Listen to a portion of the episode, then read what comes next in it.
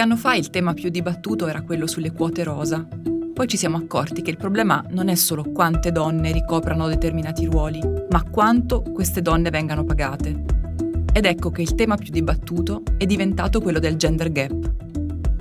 Il gender gap è al centro degli studi di Claudia Goldin, l'economista di Harvard che pochi giorni fa ha vinto il premio Nobel per l'economia. Nella lettura di Goldin, il genere maschile tende a guadagnare di più perché le strutture sociali e familiari consentono agli uomini di fare lavori che richiedono maggiore disponibilità in termini di tempo e di mobilità.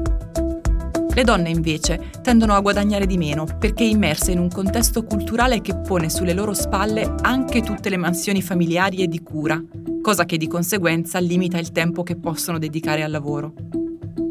La premiazione di Goldin segna un piccolo record, dal momento che il suo Nobel è il primo in assoluto dato a una donna da sola nel campo dell'economia. Prima di lei solo altre due economiste, Elinor Ostrom nel 2009 ed Esther Duflo nel 2019 avevano ricevuto il premio, ma lo avevano fatto sempre in coppia con altri colleghi uomini. Goldin forse, non a caso visto l'ambito dei suoi studi, è la prima a farlo da sola.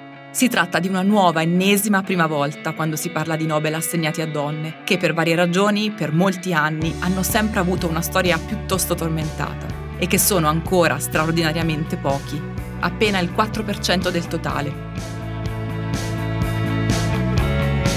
Sono Francesca Milano e questo è Coffee News, un podcast di Cora Media promosso da Allianz.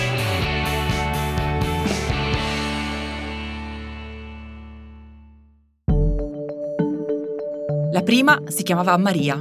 Il suo cognome era Sklodowska, anche se quasi tutti la conoscevano con il cognome del marito, Curie.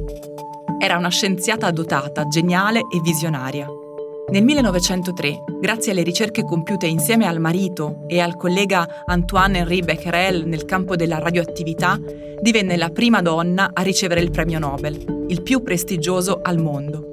O meglio, Pierre Curie e Antoine-Henri Becquerel ricevono il premio, lei, che aveva avuto le intuizioni migliori e compiuto gran parte della ricerca, non viene nemmeno menzionata.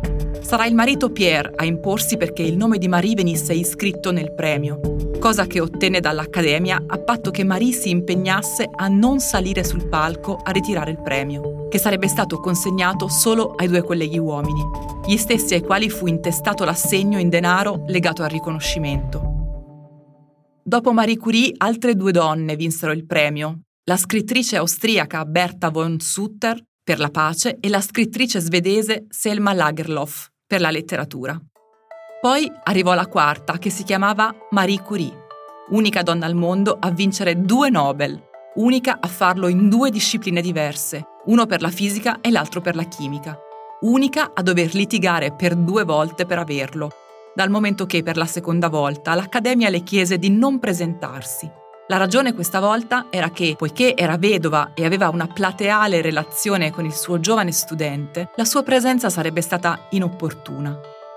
A questa richiesta Marie Curie rispose in modo molto chiaro, cioè presentandosi all'Accademia di Svezia vestita di tutto punto per ritirare il suo premio.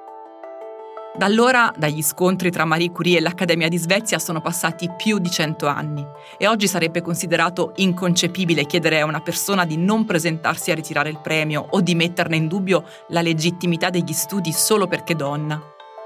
Eppure la vita delle candidate al Nobel ancora oggi non è facile.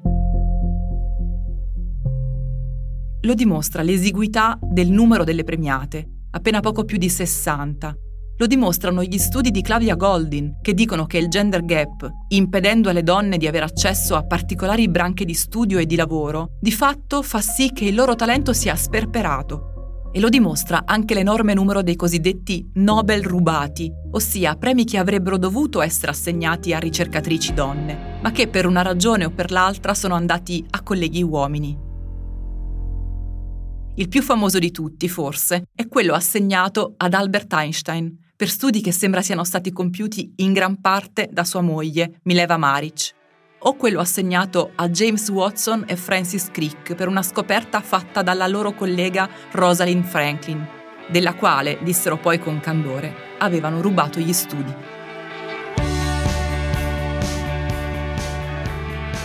Coffee News è un podcast di Cora News prodotto da Cora Media e promosso da Allianz. Condotto da Francesca Milano, Guido Brera, Mario Calabresi, Simone Pieranni e Lorenzo Pregliasco. La cura editoriale è di Francesca Milano.